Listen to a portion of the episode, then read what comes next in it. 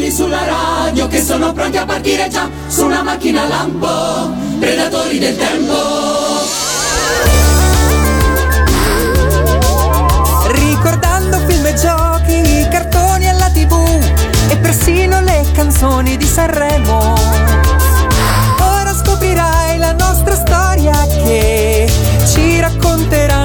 Per noi. Eccoli qua. Predatori del tempo che riportano un mondo come era qualche anno fa. Con Valentina Chinotti e Lorenzo son qua. Navigatori del tempo che rivivono il mondo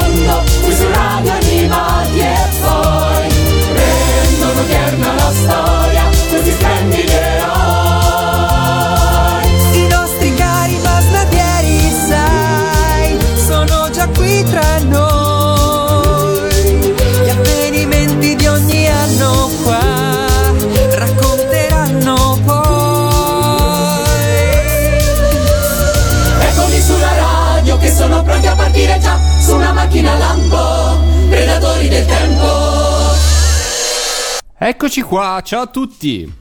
Ciao a tutti! Siamo tornati, sono tornati i predatori del tempo. Che bello, che bello. Ehi, un Yeah. momento, un momento. Un momento, ma Ma su- che è successo? cosa ci fai tu qua? tu cosa ci proposito? fai qua? Ciao ragazzi, eh, purtroppo ancora la, la- la corriera che corriera mi porta spaziale. la corriera spaziale che mi porta la mia navicella non è ancora passata, quindi eh, approfitto di, questo, di questa occasione per salutarvi voi miei eh, estimati, estimati non si dice, colleghi di Radio Animati e allo stesso tempo tutti gli estimatissimi ascoltatori dei Predatori del Tempo per questo nuovo scoppiettante inizio di stagione, ma che bello! Oh, sei qua con noi finalmente, caro Chinoppi. Benissimo, benissimo. Valentina, devi fare un po' di spazio eh, perché nello studio nel- noi nel frattempo ci eravamo un po' allargati. infatti, insomma. esatto. Però vabbè, dai, ce, ce la, ce la c'è facciamo. lui al mio posto. Allora, sì? terza stagione dei Predatori del Tempo. eh, Come passa il tempo? Esatto, ripartiamo un po' da dove eravamo rimasti, però magari nel frattempo, anzi sicuramente nel frattempo, qualche altro ascoltatore si è aggiunto al pubblico di Radio Animati e ci sta ascoltando per la prima volta e dice chi so questi, che fanno questi? Allora vabbè, noi siamo Lorenzo, Valentina? E Chinoppi? ovvero i predatori del tempo e da un po' di stagioni vi portiamo a spasso in quelli che sono i ricordi della tv, del cinema, dei cartoni animati, delle sigle televisive, eh, dei videogiochi, dei fumetti, cos'altro mi sto dimenticando? Libri. Libri. Eh, insomma, tutto quello che un po' ci piace ricordare del passato e che generalmente altrove non viene ricordato così spesso. Per cui nella prossima ora e mezzo faremo un viaggio in un anno specifico e così sarà anche per le prossime puntate. Noi in genere ci affezioniamo a- ad un anno, insomma, generalmente ci fermiamo per almeno tre puntate per raccontarvi un po' quello che è successo.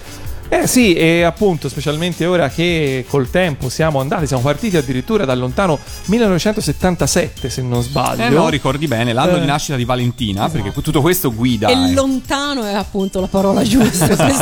A, parte, a parte che non si dice questa Eh. cosa mai, Lorenzo, però a parte Ma quello... Lo ha detto lei nella prima puntata. eh, non è Eh, ma un segreto, eh? Non è un segreto, anzi, fra l'altro po- potrete andare a, eh, a riascoltare le nostre puntate eh, su YouTube e seguire insomma il nostro podcast se volete ricominciare proprio dall'inizio. Internet non perdona. No. Eh, no, e detto questo, appunto, siamo partiti dal lontano 1977, quando appunto eh, chi di noi nasceva, chi di noi non era ancora nato, e quindi i ricordi erano un po' quelli che erano. Vuoi mettere poter dire io c'ero? Beh, sì, anche, Se, anche se probabilmente non ti rendevi esattamente conto Vabbè, di quello che stava è- succedendo. Eh, detto questo, siamo arrivati addirittura con questa terza stagione, all'inizio di questa terza stagione, con il 1997, quando ormai si era già ben grandicelli e quindi parliamo di cose che non sono più ricordi di infanzia ma sono ricordi di adolescenza addirittura insomma di, c'è chi, chi- chi già andava all'università in quegli anni e quindi beh diciamo che eh, ne abbiamo di cose da dire e da raccontare per eh, confrontarci anche con chi volesse. Dei nostri ascoltatori con anche quelli che sono i vostri ricordi Esatto, sì, esatto. Ovviamente, insomma, funziona un po' così. Potete anche voi raccontarci quello che eh, sono stati i vostri anni che ogni puntata vi facciamo rivivere grazie ai Predatori del Tempo. Lo potete fare attraverso la pagina Facebook Lorenzo Animati, potete commentare e dirci un po' quello che, insomma, vi ricorda questa puntata. Però io per non lasciare a piedi nessuno, per non così non far sentire esclusi gli ascoltatori della nuova, insomma, appena arrivati, appena giunti con noi, io direi di così rompere il ghiaccio per questa prima puntata della terza stagione e possiamo dirlo, siamo nel 1997 Sì. Esatto. con un brano di un bel po' di anni prima, ma che in qualche modo c'era entrato nel cuore, perché il brano è del 1977 ed è cantato da Jocelyn. E bell'uomo. siccome eh, all'epoca io non ero in grado di pronunciare il titolo dell'album che conteneva questo, questo pezzo, e tuttora non lo so fare. Ci ascoltiamo Prendi un fiorellino di Jocelyn, ok? Prendilo. Vai. Prendiamolo.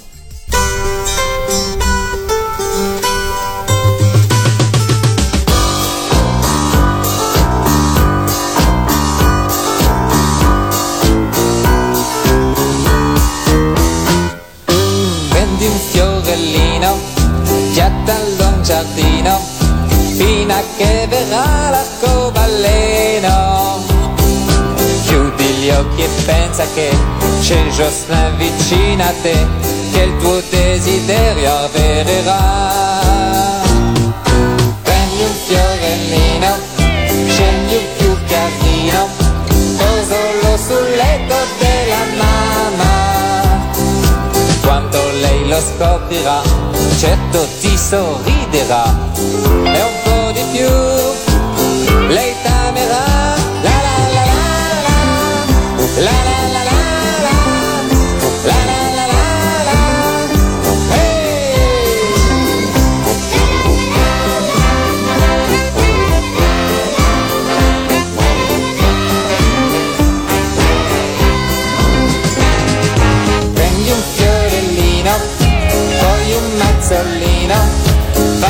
fare un grande giro tondo.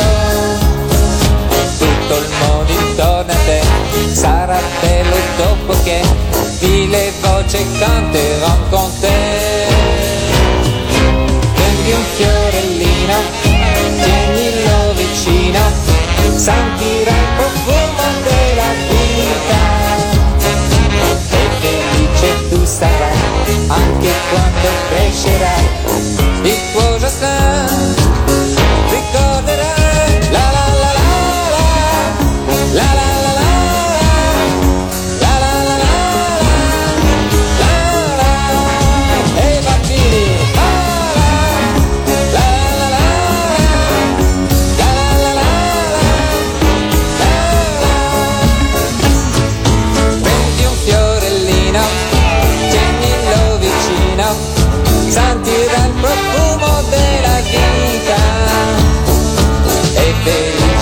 sarà anche quando crescerà. One day later, wait, I'll wait da.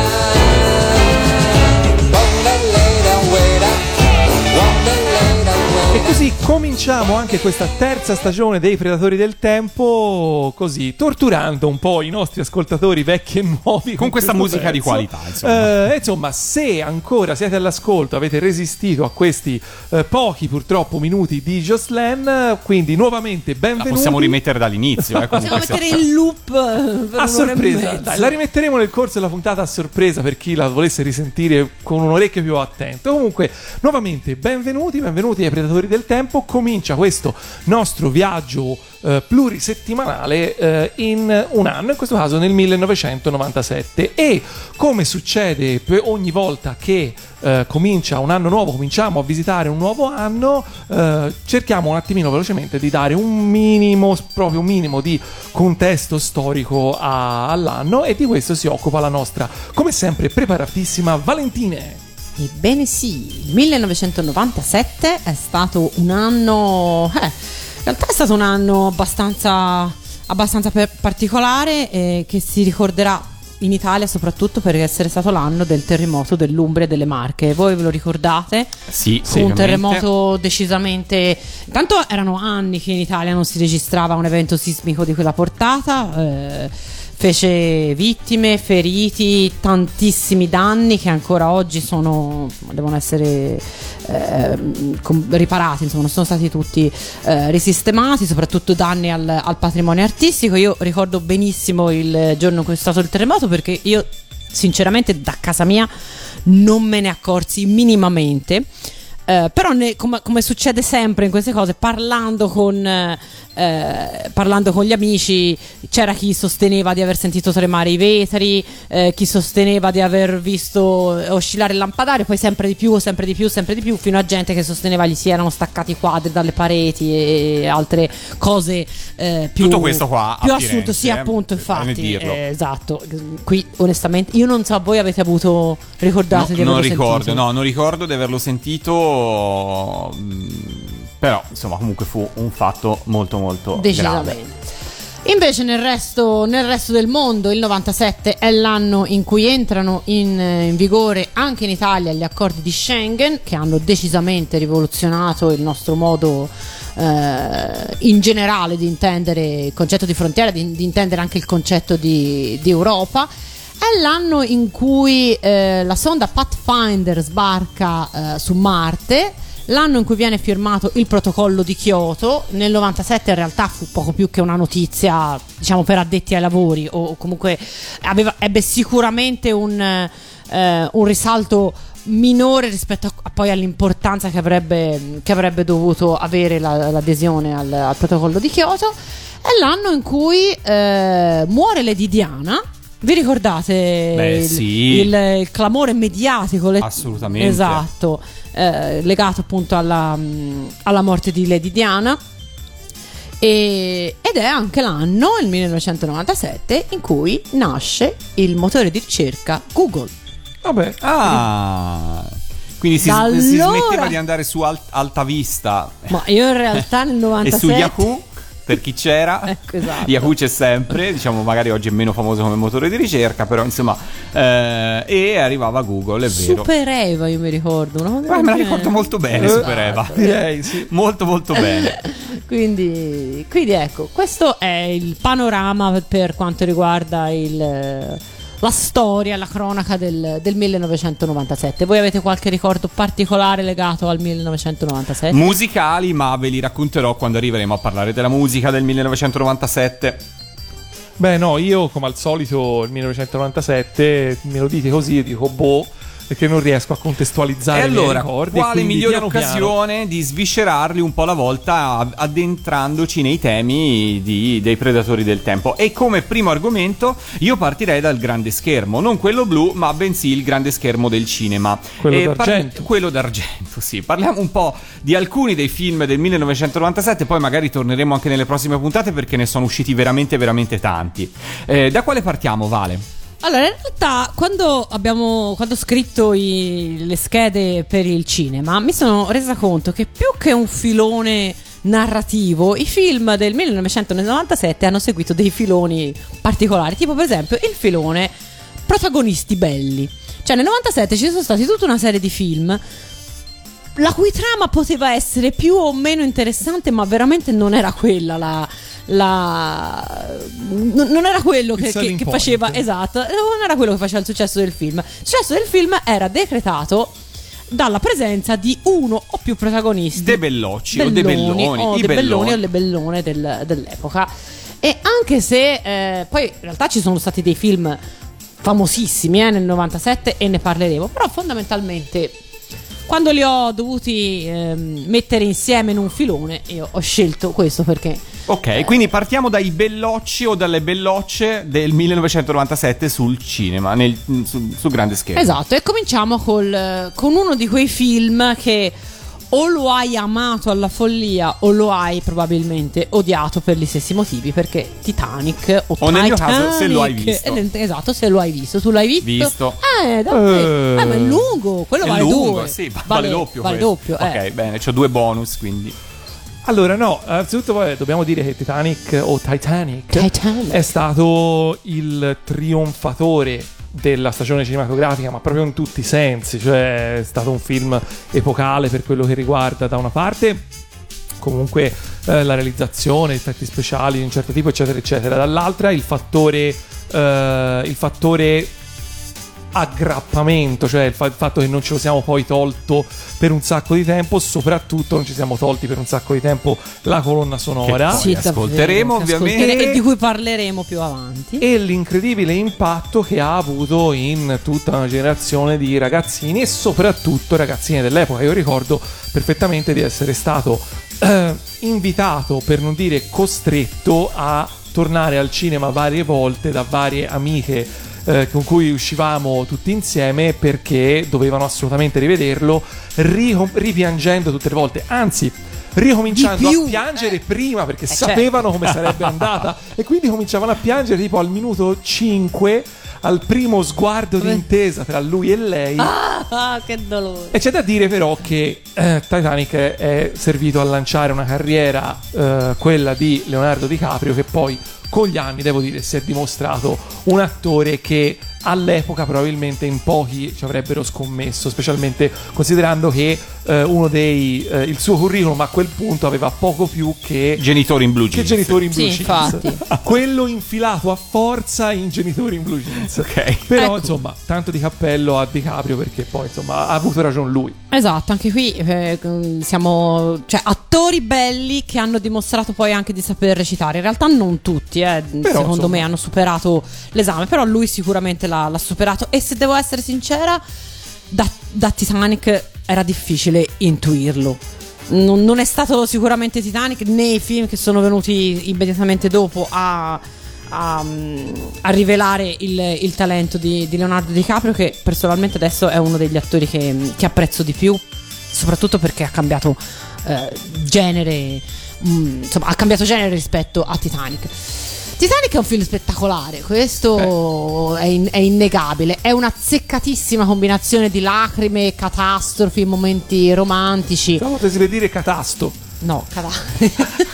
Lacrime e catasto. E catasto. La- lacrime e catastrofi. Sembra il nome di una fanzine. O di una Puoi- telenovela. puoi andare esatto. avanti. per tutti i geometri o gli architetti Esatto. all'ascolto, lacrime e catasto. Io in realtà ti dirò di più che non l'ho visto al cinema in realtà Titanic. Hai visto il catasto? No, l'ho visto in TV. Scusate. In realtà l'ho visto, in realtà è uno dei pochi che ho visto in tv mm, Ah. per una serie di, di motivi. Che Quindi, poi credo sia andato su canale 5, quindi considerando le pubblicità sarà durato 6 ore, penso. ma lo sai, non mi ricordo dove. Vabbè. Sì, forse l'ho visto su canale 5. o Sì, probabilmente l'ho visto in due giorni. Non so se l'hanno, l'avevano spezzato. Puntato. Comunque, ehm, comunque, ecco, fondamentalmente eh, Titanic vi dà un po' l'idea del, del tipo di film che ha fatto cassetta nel, nel 1997. Allora io direi di ascoltarci la colonna sonora di Titanic, l'abbiamo messa fra gli argomenti che, oh mio Dio, quanto l'abbiamo ascoltata quell'anno, quanto non ce la siamo tolta di torno, però d'altra parte è vero, è evocativa e fu anche uno dei dischi più venduti oltre che più E torneremo a parlarne poi quando parleremo della musica perché comunque Celine Dion è un interprete, a parte è una- un'ottima, un'ottima interprete, però appunto uno potrebbe chiedersi che fine ha fatto e se ci, se ci pensiamo bene non è... eh, la fama di, di Celine Dion ora come ora non è più ai livelli stellari Diciamo, è stato sicuramente l'apice della sua carriera, dopodiché cosa ha fatto? È stata rinchiusa a Las Vegas per tanti anni, ma questo ve ne e racconteremo. soprattutto appunto lei non canta quasi più in inglese per ragioni Varie. che vi spiegheremo Ascoltiamocelo, My Heart Will Go On da il mm, film cult del 1997 Titanic.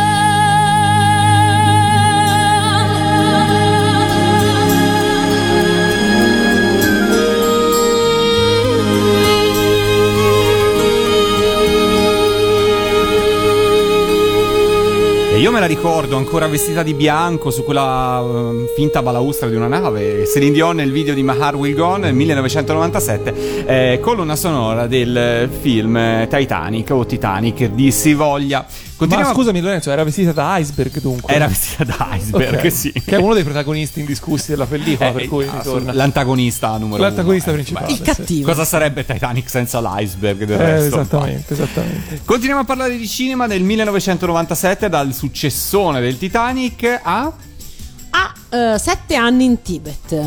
A proposito di protagonisti A proposito di belloci. protagonisti belloci, eh, vero uno dei film più.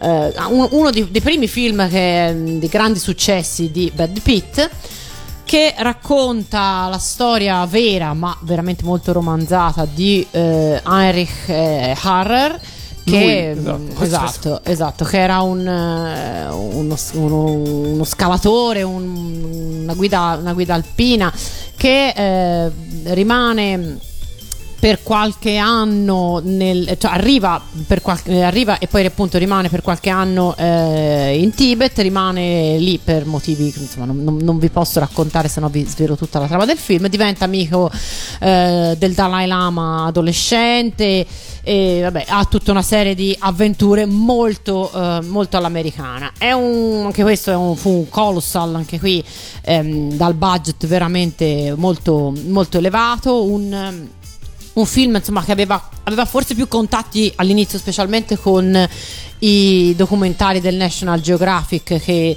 eh, che poi con, eh, con altri tipi di, di film, eh, di, fi- di film del genere. Però, insomma, alla fine, questo, ecco, questo è un film veramente che mi ha delu- deluso. È un film eh, lento che non ha veramente momenti, mo- momenti emozionanti e anche quando tratta argomenti eh, di una certa levatura come appunto la spiritualità del buddismo poi alla fine li, li riduce a eh, li, li riduce a pillole di, di new age, di New Age. quindi insomma secondo me è un film da vedere perché ha una bellissima fotografia Ma E per perché il, c'è Brad Pitt? E perché c'è Brad Pitt. A chi piace Brad Pitt, ma per il resto è un film abbastanza deludente. Voi l'avete visto? Ha visto Brad Pitt? No. No. Eh, mi sono sempre rifiutato io. Eh, guarda, ti dirò. Secondo me. Ah, non quindi tu puoi dire male. io mi sono lo mi giocherò anch'io questa, questa carta. Eh, no, perché purtroppo con i tuoi trascorsi non puoi. Non puoi. Non puoi No, no, no, no, no. Adesso mi giocherò anch'io a sorpresa. Mi No, sono no, rifiutato. No, no, dov'è? Cioè, abbiamo sempre il buzzer del tabù. Eh, da qualche Da qualche parte sì, Cioè, credo. Perché lo dovrei suonare tutte le volte che lo dici. Detto questo, Brad Pitt, altro attore che poi si è eh, costruito una carriera davvero impressionante con eh, ruoli di ogni genere e sicuramente. Però secondo me fra lui e DiCaprio c'è un, un abisso, eh. Sì, sì, Leonardo sì. DiCaprio sa recitare, lui Lui è il marito, è Boh. l'ex marito di quella di Friends. Esatto, esatto. Mettiamola così, Brad Pitt ha dalla sua il vantaggio rispetto a tanti bellocci usciti in, quel- negli- in quegli anni, ma anche negli anni precedenti, di eh, aver saputo non prendersi sul serio. Ah, quello è vero. Eh, come lui, George Clooney e altri attori più o meno di quel gruppetto lì, perché poi alla fine sono anche tutti abbastanza amici tra di loro, a quanto pare. Ecco, eh, lui è sempre stato capace di, di non prendersi troppo sul serio, quindi comunque tanto di cappello. Ok. Andiamo avanti. Andiamo avanti. Andiamo avanti. ehm, Bellocci, Bellocci. Bellocci, e in questo momento devo essere sincera. eh, qui, de- allora, quando parliamo di Will Hunting, Genio Ribelle, ecco, devo dire la verità. Qui era un film eh, che pullulava di Bellocci perché c'era. mm, eh, Matt Damon. Matt Damon, eh, non mi viene mai in mente come si chiama. E, però devo dire la verità, questo è, un, questo è un film che mi è piaciuto. L'ho visto e, e mi è piaciuto. È, un- è la storia di un, di un ragazzo che viene dai, dai sobborghi, ha, una- ha avuto una, una vita, un'infanzia, un'adolescenza molto travagliata e nonostante abbia un quoziente intellettivo e un grandissimo talento per gli studi scientifici, per gli studi matematici, è ridotto a fare eh, le pulizie nel- all'università. Il suo talento viene, viene poi scoperto e ehm, per lui off- eh, a lui si offre eh, la possibilità di cambiare vita, ma come tutti i cambiamenti di questo genere, anche questo non sarà, non sarà indolore. Anche questo è un, eh, è un film tratto da una storia vera, io in realtà l'ho scoperto, l'ho scoperto dopo. Ora in questo momento mi sfugge il nome del, del personaggio a cui è ispirato il, eh, il film, però devo dire la verità che ecco, siamo su un altro spessore rispetto a Sette anni in Tibet, ma secondo me anche rispetto a, rispetto a Titanic. E l'avete visto voi Will Hunting Genio Ribelle? Mi sono rifiutato. Smettila, smettila. Io sì, l'ho visto in tv diversi anni fa, non lo- me lo confondo sicuramente con qualche altro film. Eh, devo dire che eh, forse non tutti sanno che, per l'angolo del non forse, forse non tutti sanno che, eh, que- quel film vinse la- il premio Oscar come miglior sceneggiatura originale, sceneggiatura originale ad opera di ehm, dello stesso Matt Damon e del suo grandissimo amico e compare Ben Affleck che A proposito di belloni, a proposito di oh, belloni finalmente un bellone che piaceva veramente anche a me. sì, con, con un piccolissimissimo problema, ovvero di, di tutti, abbiamo parlato di un sacco di belloni che poi in realtà hanno dimostrato di saper recitare, ecco Ben Affleck no. No, Ben Affleck non sa recitare, però eh, intanto ha veramente un- una percezione del cinema spiccata e comunque E sa fare il regista. Sa fare il regista. E va bene, nel senso, quindi non recitare, vabbè, non importa che virgola, diamine, cioè, eh, nel senso... Ed è per questo che mi sono rifiutato. Esatto. Ah, per quello, certo. Ben Affleck, Ben Affleck è l'unico attore al mondo ad avere meno espressioni di Schwarzenegger. E vi dico solo questo. Schwarzenegger ne ha due. eh. Per cui andiamo avanti, andiamo avanti. Andiamo Comunque- avanti e citiamo altri due film eh, con Belloni. Ehm, un- L'ombra del diavolo di Alan J. Pakula, che non so se... Non dire parolacce, per diciamo favore. parolacce, in effetti, che di Belloni per quanto mi riguarda ne ha due. Il mio Bellone per eccellenza, ovvero Harrison Ford, che anche se invecchiato rimaneva un, un bellone, e il solito Brad Pitt che in questi anni imperversava ovunque, cioè, mm, boh, credo anche negli, ne- ne- negli spot televisivi. È una storia mh, che racconta eh, appunto una storia di terrorismo, un, un- un giovane irlandese che eh, combatteva nel- nell'Ira, poi ehm, viene mandato in missione negli, negli Stati Uniti, eh, fa amicizia con un poliziotto di origini irlandesi che ovviamente ignora la sua vera identità e quindi poi ehm, come al solito il, il dramma nasce dal fatto che il terrorista deve portare a, a- deve portare a compimento la sua missione ma eh, adesso c'è anche, ci sono dei nuovi legami che eh, hanno fatto cambiare, cambiare le cose E la sua È vera un- identità non si sa tuttora. Esatto, la tra sua vera identità non si sa tuttora. È un film che passa ancora con una frequenza notevole in, eh, in tv. Se guardate, eh, mi sembra alla 7, eh, in media una volta ogni tre mesi ve lo, ve lo propongono. Sì, Beh, beh, sì, beh. sono abbastanza sicura. È il vantaggio insomma, di non fare un film che si svolge a Natale. Quelli, Esatto. quelli li danno solo una volta l'anno. Esatto, comunque questo è un film, è un film d'azione molto... Questo si, si segue bene, ecco, devo dire che questo ha passato Scivola il mio esame, via. sì, Bene, bene, bene. via. Poi invece abbiamo il matrimonio del mio migliore amico. per chiudere un po' il Belloni filone, e il filone, il filone dei, bel- dei belloni. Esatto, perché Bellone lui, ma anche Bellona lei, caso perché c'è Giulia, Giulia Roberts che scopre che quando il suo migliore amico annuncia di aver trovato l'anima gemella e quindi di volersi, di volersi sposare, lei ovviamente va in crisi perché Sbrocca. scopre che lei è sempre stata innamorata di lui.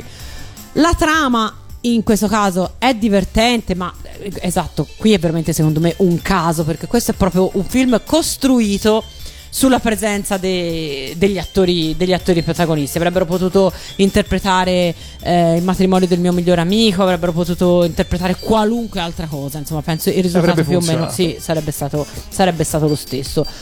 Non sono mai stata una fan di questo genere di cinema, quindi dovrei lasciare la parola a chi li apprezza, a chi li apprezza di più. Tu l'hai visto il matrimonio del. L'ho visto. Non ti sei rifiutato? Non ti sei No, rifiutato? no, no, l'ho Non visto. ci ha nemmeno l'ho visto. provato. L'ho visto trascinato al cinema, da non mi ricordo chi, però l'ho visto. L'ho visto.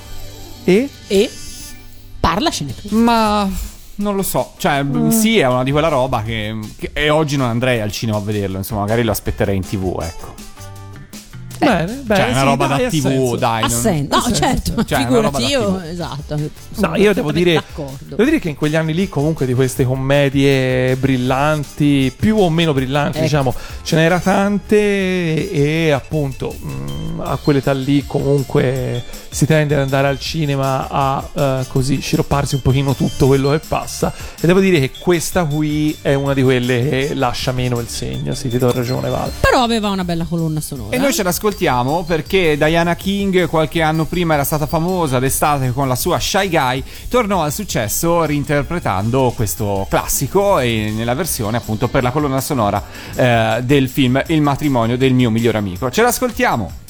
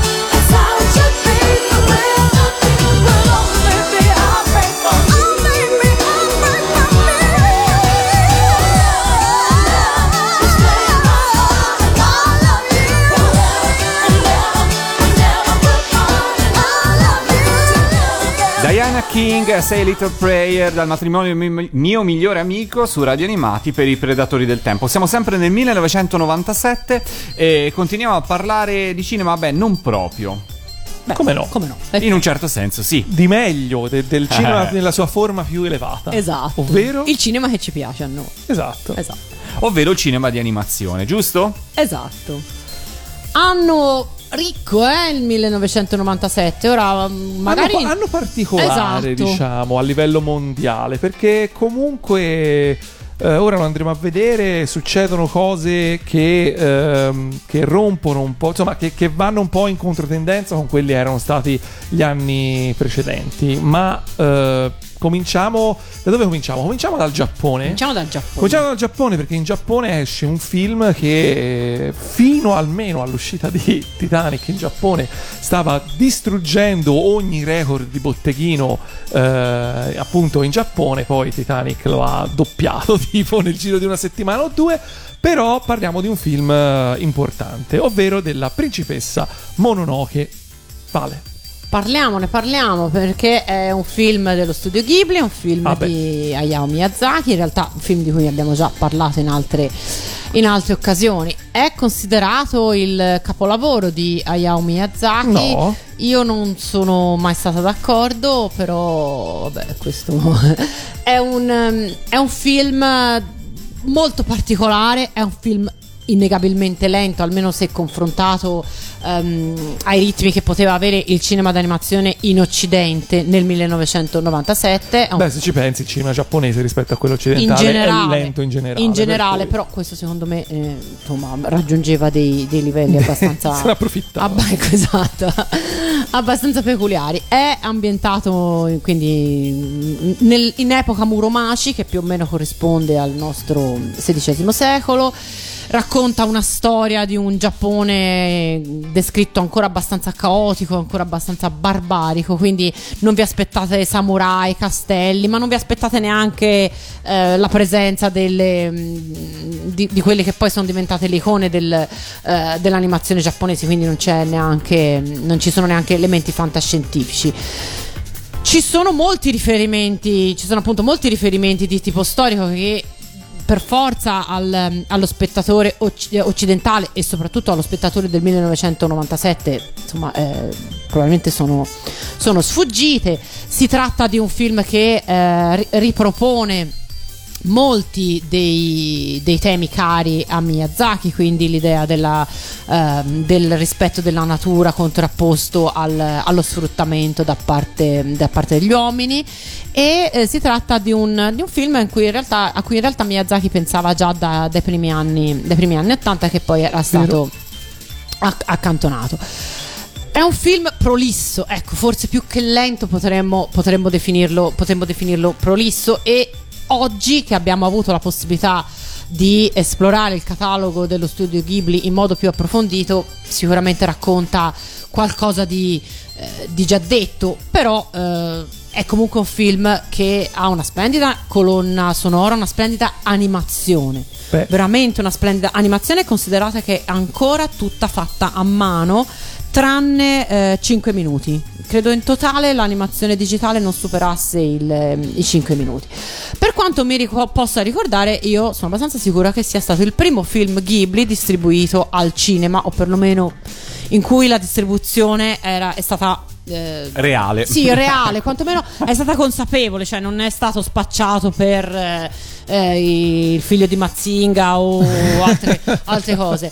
Ehm, No, allora. io sono andata a vederlo, vi Vai. dico questo, sono andata a vederlo all'epoca sono andata a vederlo due volte perché tra noi appassionati che all'epoca non avevamo internet, non avevamo altri modi per restare in contatto se non ehm, alcune fanzine o alcune o, o la posta di una, di una famosa di una famosa rivista eh, dedicata all'argomento. Che lo puoi dire, L'idea eh. Sì, K Magazine. Ok. L'idea era questa: se andiamo a vederlo, se riempiamo i cinema dove lo eh, proiettano, passerà il messaggio che questo tipo di, di film piace. Ha successo anche in Italia, quindi arriveranno anche tutti gli altri. Quindi avremo tutto il, tutto il cinema d'animazione nipponico. Perfetto. Sì, infatti. Ha Ha funzionato. funzionato? Sì, uguale. No, allora, eh, c'è un motivo per questo, perché eh, La principessa Mononoke è stato il primo di quello che può essere definita un tris di Colossal, perché questo seguito da eh, La città incantata, seguito da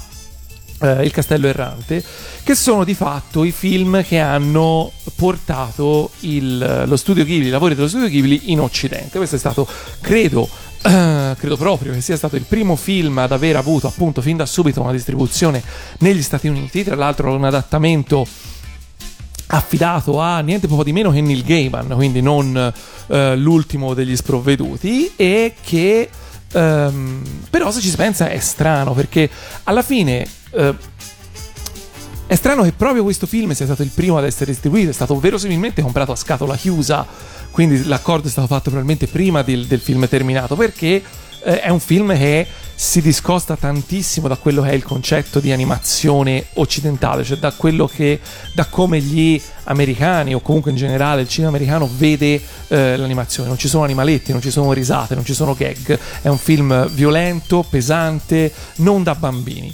Eh, e Eh, però è stato concepito come un film da bambini. E Miyazaki ha sempre detto che i suoi sono film per bambini. E Miyazaki ha detto che è un film per bambini, però è un film per bambini più grandi. Miyazaki ha detto sì. almeno dalla quinta elementare in su, che per lui è comunque un, un grosso passo avanti.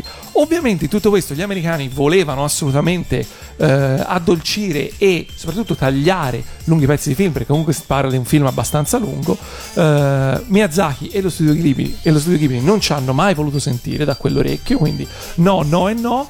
Eh, e nonostante le insistenze del- de- de- degli studios americani, a un certo punto Toshio Suzuki, ehm, storico produttore dello studio Ghibli, ha pensato bene di far recapitare sulla scrivania di Harvey Weinstein, che ora è famoso per ben altre Per cose, ben altri motivi. ma all'epoca era uno dei produttori più importanti di Hollywood, e gli ha fatto recapitare una katana, non sto scherzando, perché Miyazaki ha assolutamente confermato questa cosa, eh, ha fatto recapitare una katana con un bigliettino che recitava semplicemente niente tagli.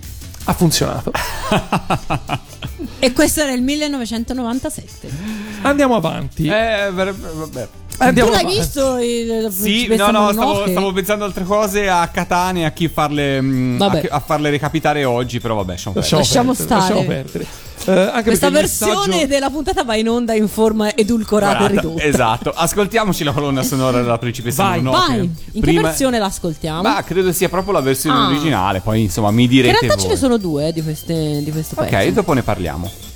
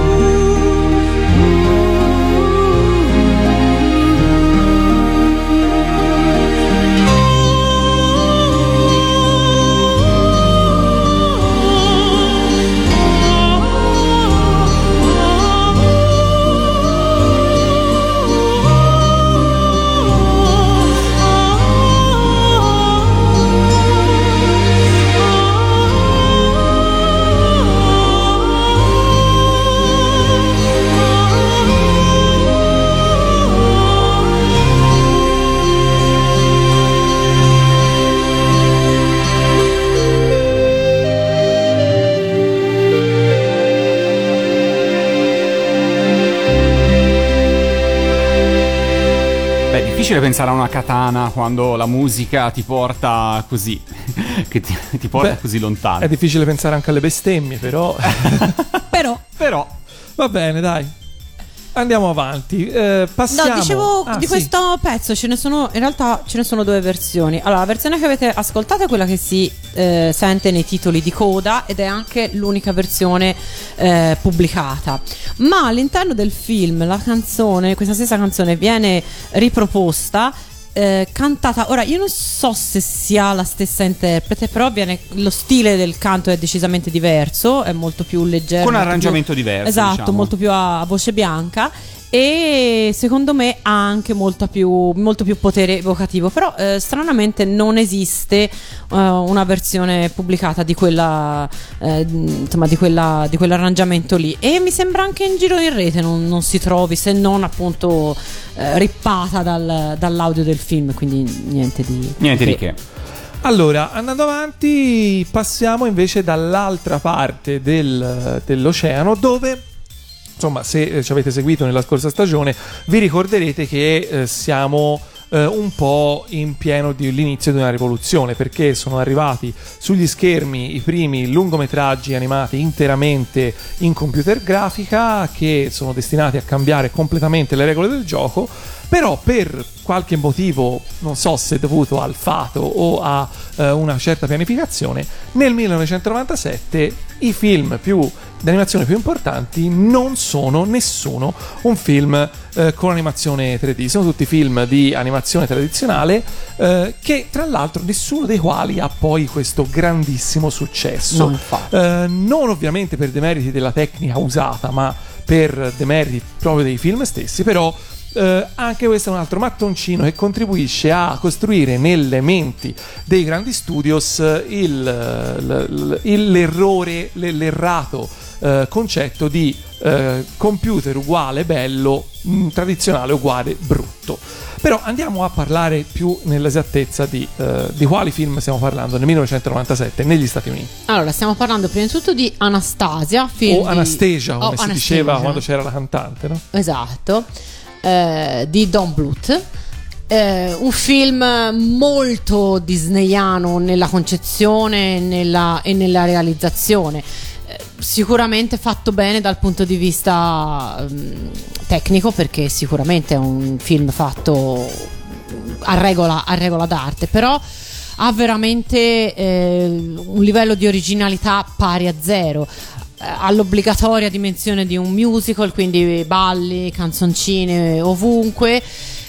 E racco- sì, racconta una storia che in, in quegli anni era tornata, era tornata di moda perché mh, eh, fondamentalmente racconta la storia della. mh, riprende la, la- la diceria del fatto che una delle figlie dello, dello zar si fosse salvata dalla- dall'eccidio e insomma poi avesse condotto un'altra, mh, un'altra vita eh, ehm, sempre in Russia fino a che insomma, qualcuno non le aveva eh, fatto riprendere coscienza sua- delle sue vere origini. Neg- negli anni 90 questa cosa era ritornata un po', era ritornata un po' di moda, ma che dire di questo film? Che fu usato il rotoscopio per farlo. Esatto, esatto, che fu usato il rotoscopio Per che cui furono filmati degli attori veri e poi, diciamo, sulle immagini degli attori furono in qualche modo ricalcati i disegni. ha sicuramente dei, dei pregi, eh, rivedendolo magari oggi è un po' meno, eh, insomma, co- considerandolo Ammetto un che po' l'ho meno... visto recentemente e a me è piaciuto. Cioè, nel senso, eh,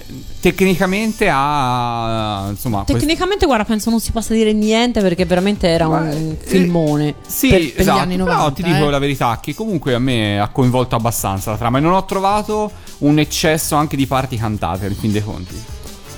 Allora, sicuramente Mm. ha una, una canzone eh, che mh, da noi credo si sia chiamata Attimi di vita, che è veramente bella. Eh, musicalmente parlando, è veramente un, un gran bel pezzo. Io tutte le altre, francamente, le ho trovate piuttosto dimenticabili, sì, Ok. abbastanza, abbastanza deboli. Comunque, in generale, è un film, sì, che può arrivare alla sufficienza, ma. Boh, per quanto mi riguarda, i capolavori dell'animazione sono altri e sicuramente sono lontani da questo. Allora, per dare un po' di contesto, Don Bluth, eh, che conosciamo, Di cui insomma, abbiamo parlato abbiamo molto parlato, spesso. eh, sì, insomma, ha un posto speciale nei nostri cuori e insomma, aveva passato, meno male, tutti gli anni 90 a lavorare su titoli che definire minori è davvero volergli tanto tanto bene perché insomma mh, diciamo che era reduce da un buco nell'acqua dietro l'altro. Ehm, viene scelto dalla, niente meno che dalla Fox per eh, che investiva in quegli anni un sacco di soldi per diventare volevano diventare di fatto la concorrenza di Disney volevano insomma Disney se la stava cavando bene eh, con appunto la rinascita di cui abbiamo parlato aveva riportato eh, i film animazione in testa ai botteghini bene prendiamoci una fetta più grande possibile di quella torta.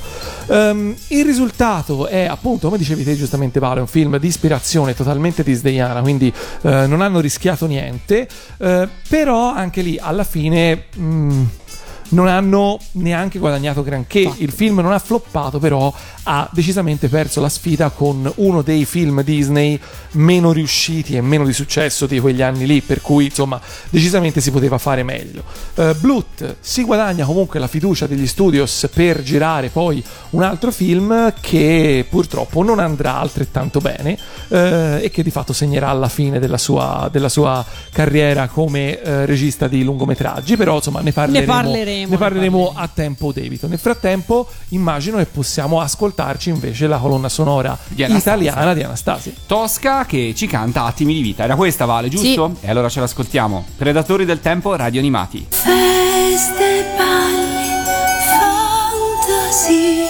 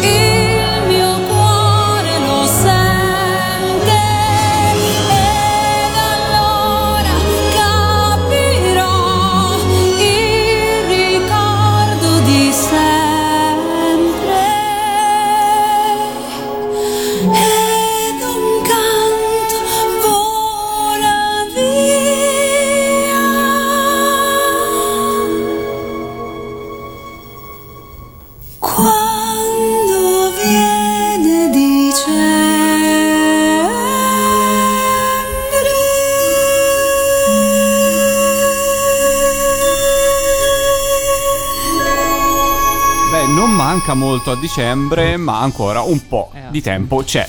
Eh, Anastasia... Grandi voci femminili eh, per le colonne sonore del 1997. Eh, ma dobbiamo dire che Tosca è veramente mo- molto, molto, molto, molto brava. Devo dire complimenti. E poi è adattissima a interpretare Esatto. canzoni di questo tipo, insomma. Eh, continuiamo a parlare di animazione, continuiamo a parlare di cinema di animazione nello specifico. Restiamo nel- negli Stati Uniti, ma eh, passiamo a- ad altro. Passiamo al film che ha sconfitto Anastasia al botteghino, almeno per quanto riguarda gli Stati Uniti. Perché passiamo a Hercules, film Disney del 1997. ehm, che eh, racconta una storia basata sui miti dell'antica Grecia rivisti e rivisitati un po', un po' all'americana, diciamo così.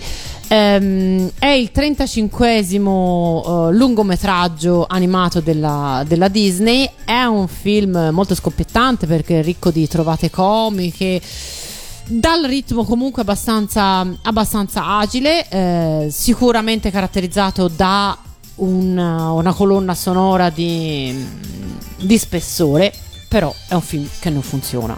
O meglio, eh, forse sul, diciamo, sulla, sulla brevissima distanza, lì per lì, eh, rispetto a Anastasia, è tutto un altro film, onestamente. Anastasia è un film che, eh, vabbè, ok, a te è piaciuto, però io ricordo di aver detto, ma vabbè. A te è piaciuto, però sbagli. Esatto. questo, questo è più o meno. Questo è più o meno il senso. sì. Esatto.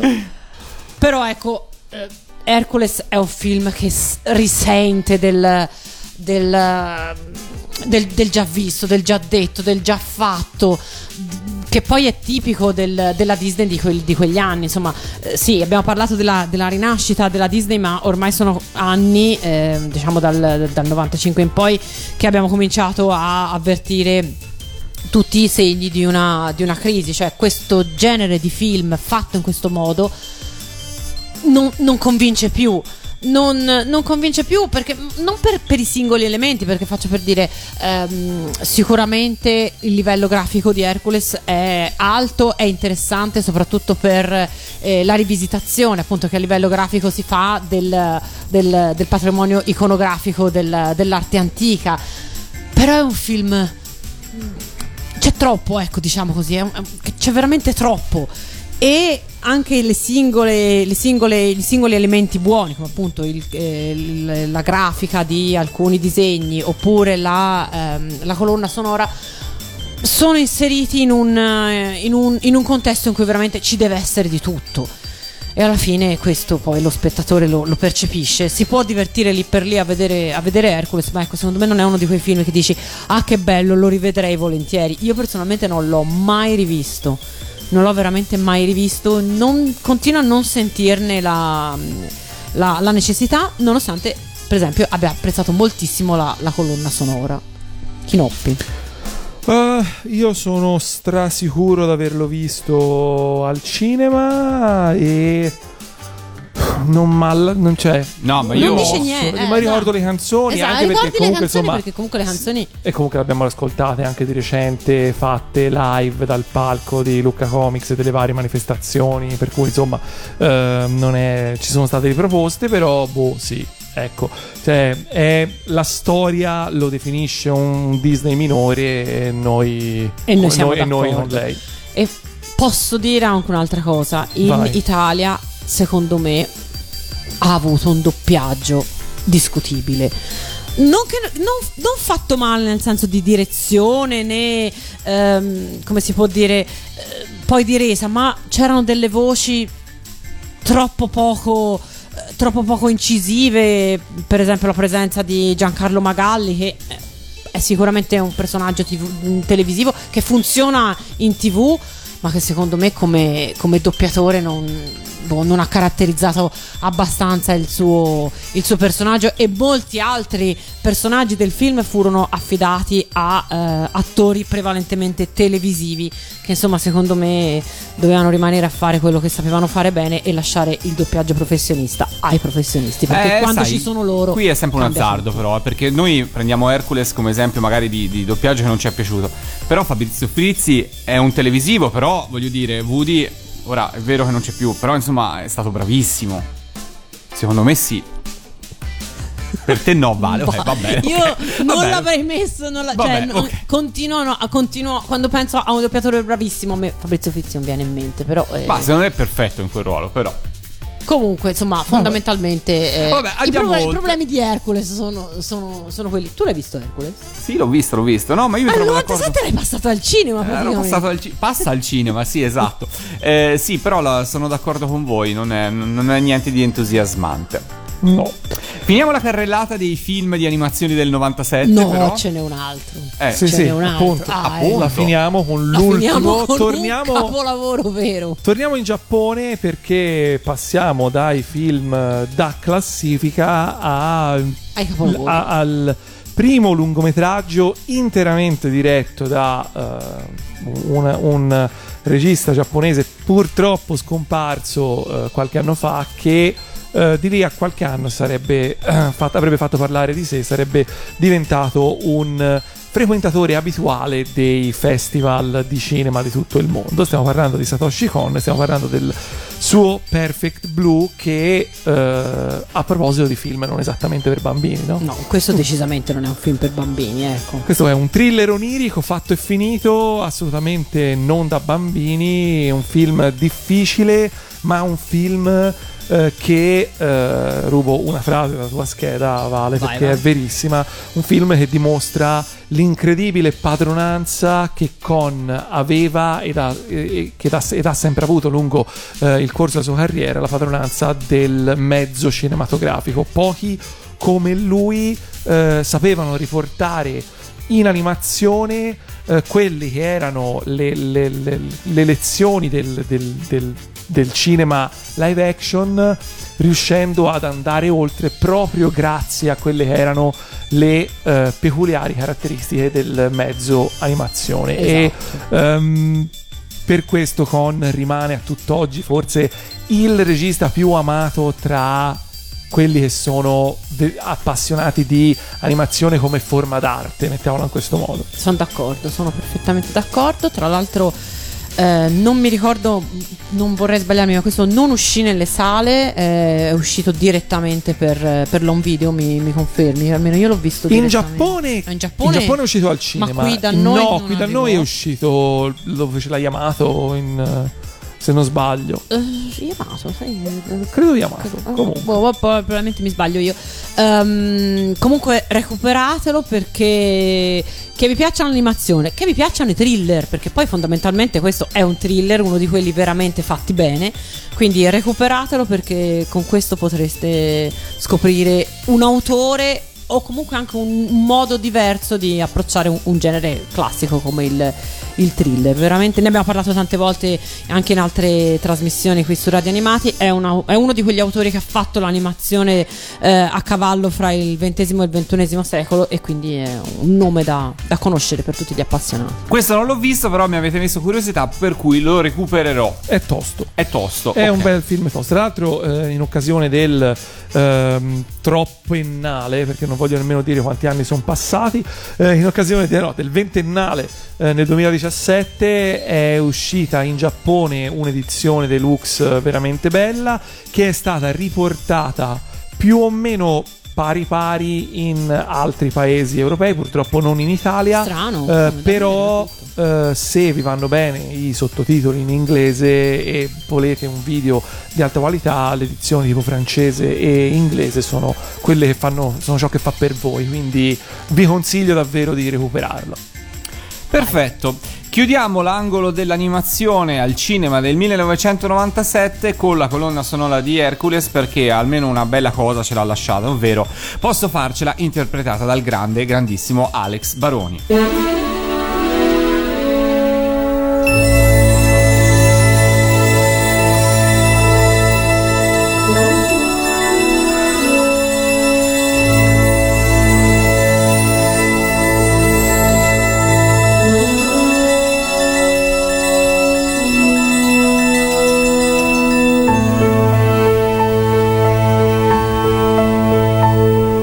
Sognato che non so dove c'è una nuova terra e sta aspettando me. La, la gente mia, quando passerò, mi saluterà dicendo questa è casa tua. È una meta che ce la posso fare, io raggiungerò, io ce la farò e ogni ostacolo che supererò sarà come un colpo d'ali e là io volerò.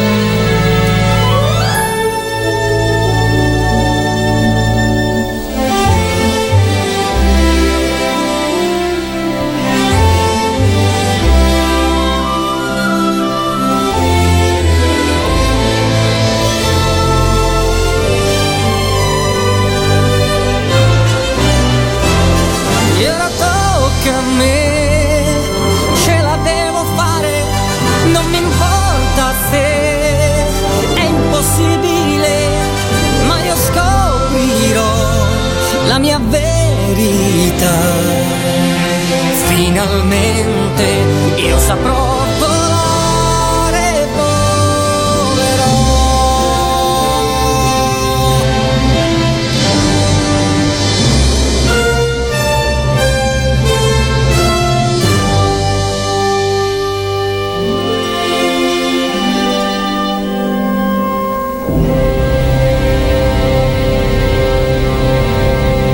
Siete su Radio Animati, Predatori del Tempo, siamo nel 1997 e stiamo parlando di cinema, ma abbiamo anche finito, però diciamo abbiamo ancora voglia di parlare di animazione e passiamo quindi da quella che è l'animazione del grande schermo a quella che è l'animazione del piccolo schermo e in particolare a quella giapponese, ovvero quello che il 1997 ci ha regalato. Kinoppi, che ci ha portato in Giappone? È stato un bell'anno? È stato un anno così così, è stato un anno di cambiamenti, no, no, non troppo di cambiamenti in realtà.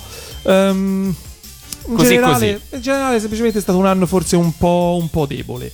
Ehm, quello che eh, cioè ovviamente siamo in uno scenario di, di- di cambiamento in- nel senso che non è mm, il 97 che lo inizia una, è una cosa che va avanti da tempo quindi avevamo parlato del fatto che comunque eh, l'animazione si sposta dalla tv al mercato dell'home video perché eh, gli sponsor non sono più come una volta e quindi eh, le case di produzione eh, cercano di recuperare soldi da appunto la vendita dei, dei supporti fisici.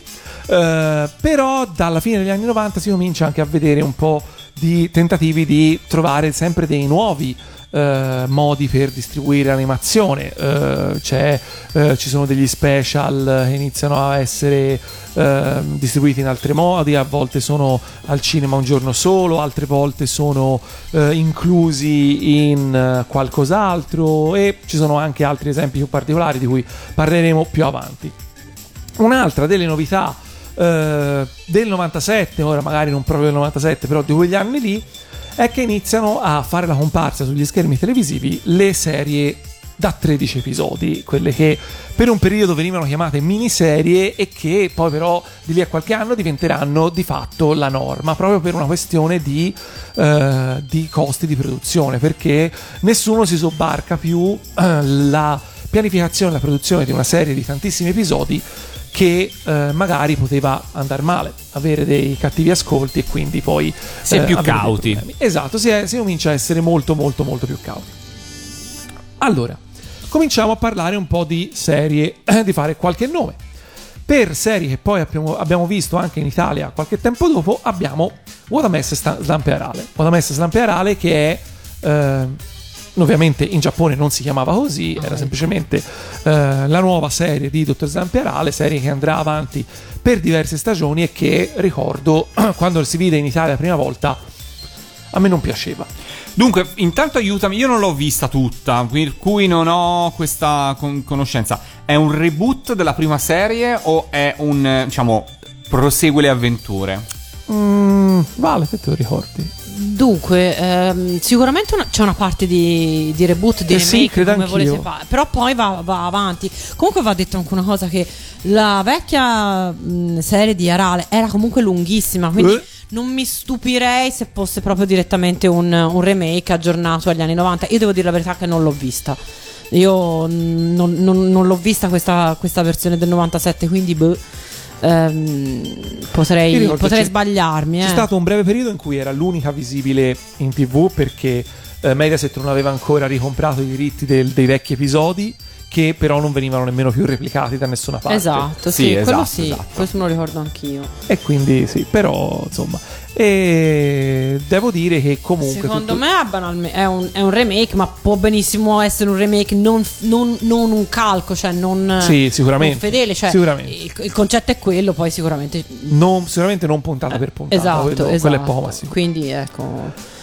Ah, ma in realtà, guarda, rivederla oggi, pensarla oggi, il disegno era eh, molto carino, come poi Sì. insomma, sempre i disegni. Mm, di- Un po' troppo anni 90 per i di- miei di gusti, però insomma. Quindi, insomma, alla fine. Andando avanti, Andando eh, avanti. una serie che piace molto a Valentina, Luna No. Principessa Argentata. Ah, ok. sì, è vero, io penso di essere forse una delle poche che l'ha vista.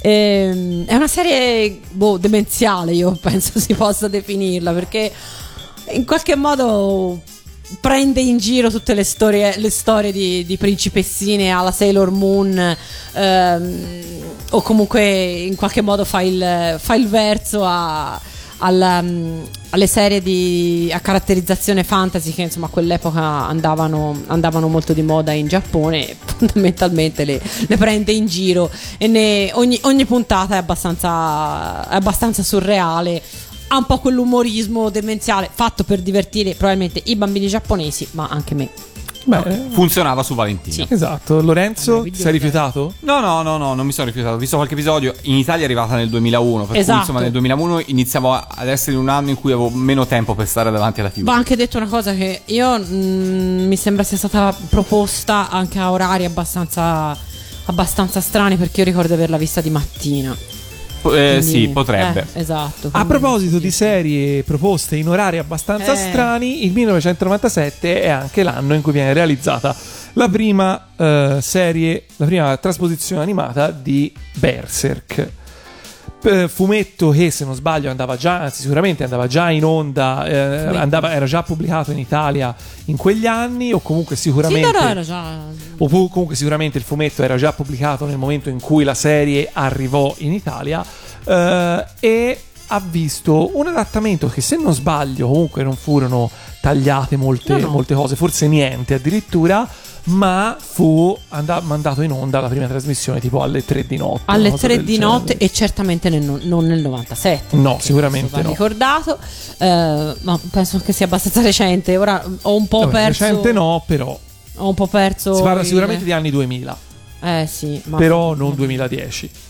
Andò in onda su Italia 1 e devo dire che per il tipo, anno? il c'è tipo di, di se- recuperare il tipo di serie dovrebbe essere il 2001 anche questa. Ah.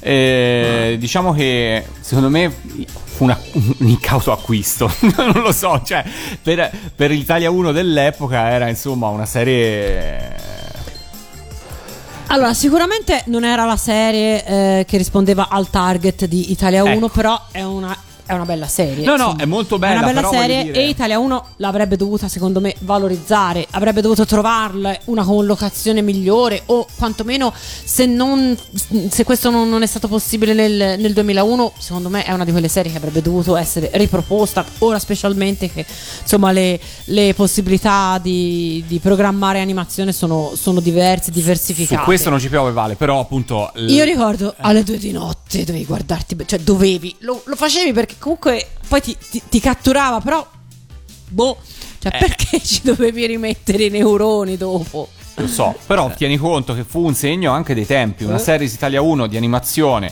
eh, che va in onda la notte eh, con scene abbastanza cruenti, senza sigla di Cristina o di Giorgio, era un fatto storico comunque. Beh, sì, assolutamente. Secondo me io non, non la vedo come te. Io non credo sia stato un incaso acquisto, credo sia stato uno dei primi esperimenti. Sì, anche secondo Eh, me. Probabilmente è così, Credo sì, che sì. abbiano cominciato a guardarsi intorno e a rendersi conto che c'era un pubblico che poi erano verosimilmente gli stessi bambini che loro avevano cresciuto con i loro cartoni, che ormai erano cresciuti e che guardavano un altro tipo di animazione che comunque appunto avrebbe avuto un, pubblico e poteva essere interessante. Purtroppo una volta arrivati al dunque, una volta tradotta, adattata e doppiata la serie, se la sono ritrovata in mano e non hanno avuto il coraggio di provare a venderla a qualcuno che non fosse eh, una appunto di quella nicchia disposta magari anche a, sta- a stare alzata fino alle due di notte per guardarla. Non hanno, avuto, non hanno avuto il coraggio di dire guardate, questo è un prodotto di un certo tipo che potrebbe piacere a un pubblico più ampio. eh, la diamo in seconda serata perché in terza serata perché è violenta, però guardatela, ecco, no, non, non, non hanno avuto questo coraggio. Coraggio che magari ha avuto di più MTV Dal qualche- 99, qualche però un po' dopo. e ne parleremo, ne abbiamo già parlato, ma ne riparleremo. Eh, concludiamo il giro di serie andate in onda su Mediaset perché nel 1997 in Giappone eh, inizia la serie dei Pokémon, serie che eh, questa è la prima in assoluto che veniva chiamata semplicemente Pocket Monster in giapponese, eh, che andrà avanti per 5 stagioni con 276 episodi prima di cambiare nome e diventare Pocket Monster Advanced Generation nel 2002 e la cosa ovviamente curiosa è che la nuova, la nuova serie iniziò esattamente lo stesso giorno dell'uscita in Giappone del videogioco Pokémon Rubino e Zaffiro, che era il primo videogioco per ovviamente Game Boy Advance. Una coincidenza? Non cui- credo proprio. No, assolutamente. però questo per dire come eh, quando si parlava dei Pokémon si parlava delle varie generazioni e questo è esattamente eh, la dimostrazione, ovvero Pokémon sono stati molto bravi nel corso degli anni ad andare avanti e a portare ad essere sempre allineati eh, in maniera multimediale, cioè tutte le volte che cambiava la console, cambiava il videogioco, cambiava il cartone, cambiava tutto, cambiavano i, i gadget, cambiava tutto perché ovviamente arrivava una nuova generazione di giocatori disposti a spendere tutti gli stipendi dei propri genitori in qualsiasi cosa avesse a che fare con i piccoli diavoletti eh, tecnologici. Andiamo avanti eh, perché ehm, c'è una serie di cui dobbiamo parlare. Però che- io direi di fare una pausa musicale, non Facciamola, possiamo liquidare così eh, i Pokémon. Ma Vai. vogliamo fare prima i Pokémon o prima Luna Principessa Argentata? Eh, queste sono. Io farei Luna Principessa Argentata. Facciamo Vai. Facciamo Luna Principessa Argentata così insomma la Vale si ricorda eh, questa serie è arrivata in Italia nel 2001.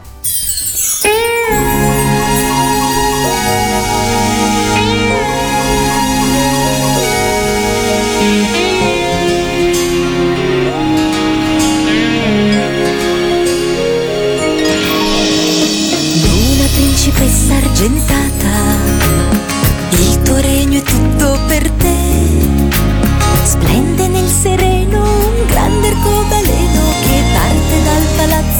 del re.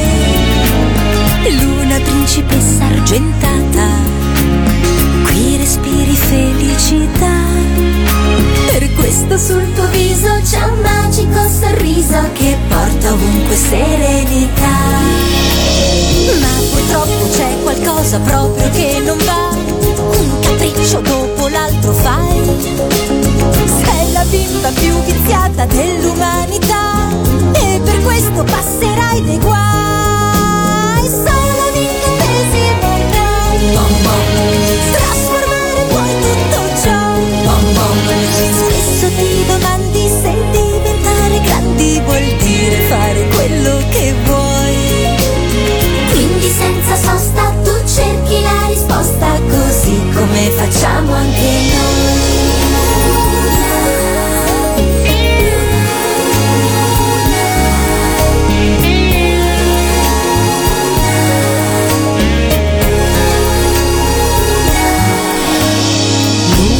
Principessa argentata, oggi il sole splende di più.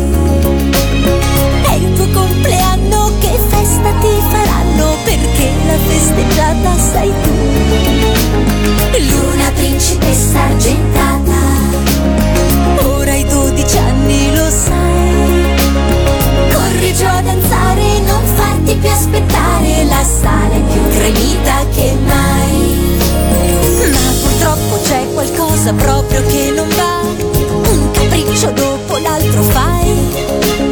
Sei la bimba più viziata dell'umanità e per questo passerai dei guai. Solo l'incantesimo può trasformare poi tutto ciò.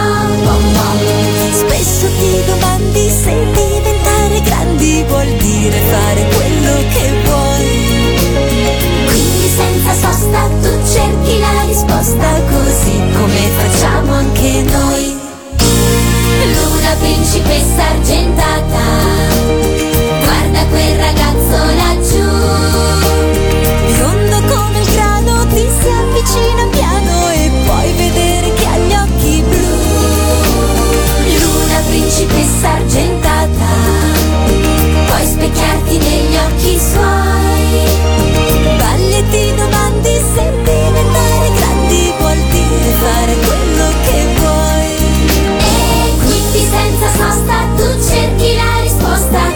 come facciamo anche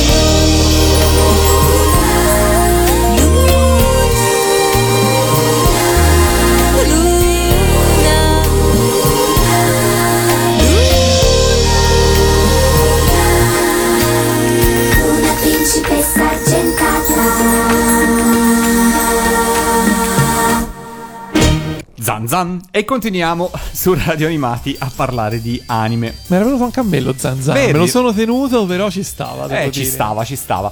E adesso passiamo a parlare di serie con i baffi. Ni, Ni? nel senso, prima, prima dei serioni baffi c'è una serie che a me mi crea sempre delle- de- de- delle- dei dubbi e delle questioni, eh, ovvero eh, in principio storie della Bibbia. Voi l'avete mai vista? No. Ma è della serie tipo Esplorando il corpo umano, no? No. No. Allora, Non è Superbook. No, questa è una serie eh, che è uscita in Giappone nel 97, appunto, ma in realtà è uscita in Italia ben prima, nel 92. Io ho allora, questa è confermatissima. Ah, Aspetta, aspetta, sai che ho, ho un attimo avuto un. Attenzione. Cioè, se mi hai detto 92, allora. che attenzione. forse sì. Questa è una serie che è confermatissima, cioè non è una leggenda metropolitana, questa è una serie che è effettivamente andata in onda in Italia e ce ne sono testimonianze affidabili. Io non ricordo assolutamente niente di questa serie, però anche perché comunque in rete le informazioni Scarseggiano. effettive mh, sono un po' scarse. Allora, si sa che è una coproduzione italo-giapponese, che da una parte c'era la Rai, Ecco, dall'altra stavo per dire, è andata in onda a- sulla Rai. Esatto, dall'altra la Nippon TV e che eh, al timone di questa serie c'era niente poco di meno che Osamu Tezuka. Quindi ehm, non si sa esattamente chi ha proposto la cosa a chi. Cioè, c'è chi da qualche parte, c'è chi pare che, che questa serie fosse stata commissionata addirittura dal Vaticano, che aveva scelto di persona Osamu Tezuka in quanto era il meglio del meglio del meglio e c'era a quel tempo. Io ci credo un po' poco, devo essere Sembra sincero. un po' fantascientifico. Dunque il titolo italiano è In principio storia della Bibbia, Esatto, giusto? Vabbè, abbiamo anche la sigla italiana volendo. Allora, vedi, esiste. Eh, detto questo, ehm, pare che la produzione sia stata estremamente travagliata e che eh, un po' per problemi di budget, un po' per eh, differenze ideologiche tra, tra mille virgolette, nel senso che eh, Tezuka ovviamente voleva fare un po' quello che voleva e non è che eh, rimanesse troppo aderente alle sacre scritture della Bibbia. L'argomento è un po' delicato eh, per fare un Esatto. po' quello che si vuole, però. Tant'è che comunque la Cioè produzione... che Tezuka mi ha dato una katana in Vaticano. esatto, esatto. La produzione fu annunciata addirittura nel 1984. Nel 1987 però era pronto soltanto l'episodio pilota, quindi fate un po' voi. Alla morte di Osamu Tezuka avvenuta nell'89, eh, solo tre episodi erano stati completati ehm, e la serie completa fu completata nel 92 eh, ad opera di eh, Osamu Tezuki, quindi comunque non esattamente l'ultimo arrivato eh, e fu trasmessa in Italia proprio in quell'anno, proprio nel 92 e ripeto, io non ho assolutamente nessunissima memoria della trasmissione. Eh, nel 97, appunto, noi ne parliamo nel 97 perché proprio nel 97 finalmente riescono a mandarla in onda in Giappone il canale satellitare Wow Wow che durante quegli anni, fino a qualche anno dopo, è stato molto importante per l'animazione perché ha trasmesso molte serie mh, anche di autori importanti, ma non esattamente di cassetta. ehm, perché appunto era una serie che ehm, nessuno probabilmente aveva interesse a mandare in onda. Ci ascoltiamo un perché- pezzettino della sigla italiana che Vai. magari risveglia qualcosa. Giusto un pezzetto perché siamo in chiusura di puntata. Sentiamo qua.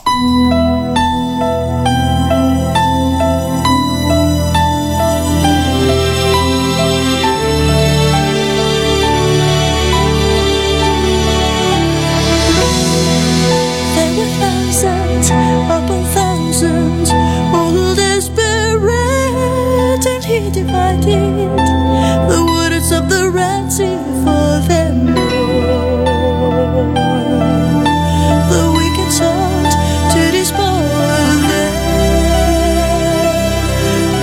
Era la sigla finale eh, cantata da Cristina Zavallone e scritta da eh, Cristina Zavallone stessa con eh, suo padre Paolo Zavallone, detto anche il Pasador, per cui insomma autore anche di, di altre sigle per la RAI, fra l'altro più o meno di quegli anni, insomma da ehm, eh, Sherlock Holmes di qualche anno prima, alle sigle di Big, insomma per cui un autore eh, importante. Ma continuiamo. Quindi, appunto, serie misconosciuta, travagliata e soprattutto una delle pochissime serie che possiamo dire è andata in onda in chiaro in Italia e non in Giappone.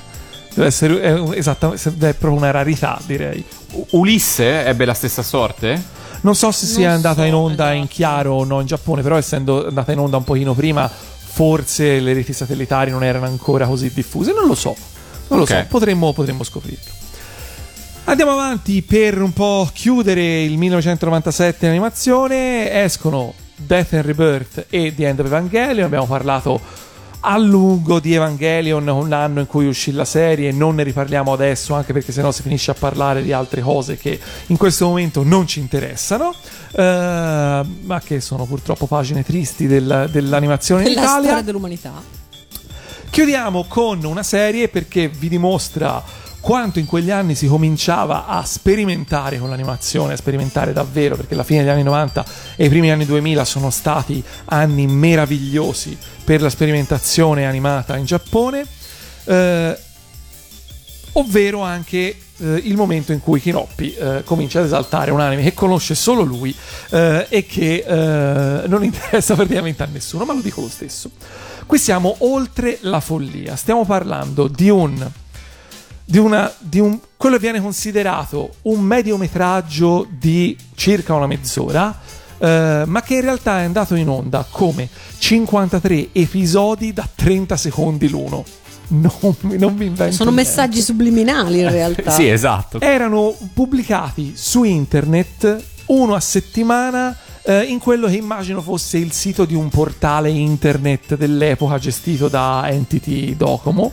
Eh, sto parlando di eh, Eternal Family, si chiama eh, questo mediometraggio o serie o esperimento, chiamatelo come volete. Questi episodi vennero poi rimontati e raccolti in un DVD nel 2004, eh, che DVD che non posseggo ma che devo assolutamente accaparrarmi prima o poi, esatto, e si tratta di uno dei primissimi lavori dello studio 4 gradi C o studio 4C o insomma chiamate 4 gradi centigradi, chiamatelo come volete. Eh, diretto dal fondatore dello studio Koji Morimoto, animatore di incredibile talento che è riuscito a sfuggire alla fama mondiale solo grazie alla sua completa anarchia creativa che praticamente lo ha portato a creare soltanto prodotti incomprensibili eh, e inclassificabili e quindi invendibili in Giappone, figuriamoci eh, all'estero.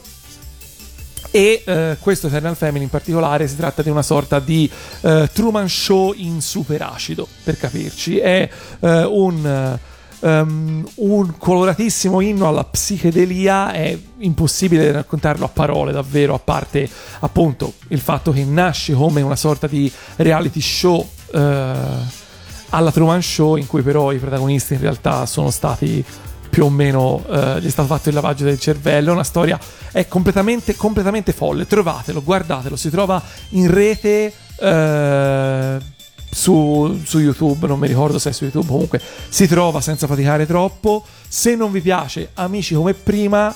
Ma se vi piace, veramente benvenuti nel tunnel. Perché da lì in poi si può solo andare a peggiorare.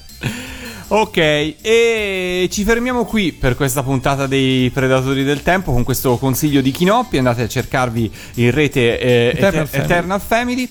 E ci ritroviamo per la prossima puntata, sempre nel 1997, perché abbiamo ancora tante altre Eh. cose da raccontarvi su questo mitico anno eh, degli anni 90. Eh Ovviamente. beh, sì. Ormai. Chiudiamo con cosa? Chiudiamo con una, una sigla, ovviamente. Chiudiamo con una sigla di, di Berzer. La Esatto. scelta Valentina. Perché Valentina ama la musica rilassante. Esatto. E perché a noi ci piace un po' indisporre Pellegrino, che ama altrettanto la stessa Che musica. salutiamo Che però, salutiamo, eh. ovviamente. Quindi un saluto da parte di Lorenzo. Un saluto da parte di Valentina. Un saluto da parte di Kinoppi. Alla prossima. ciao. ciao.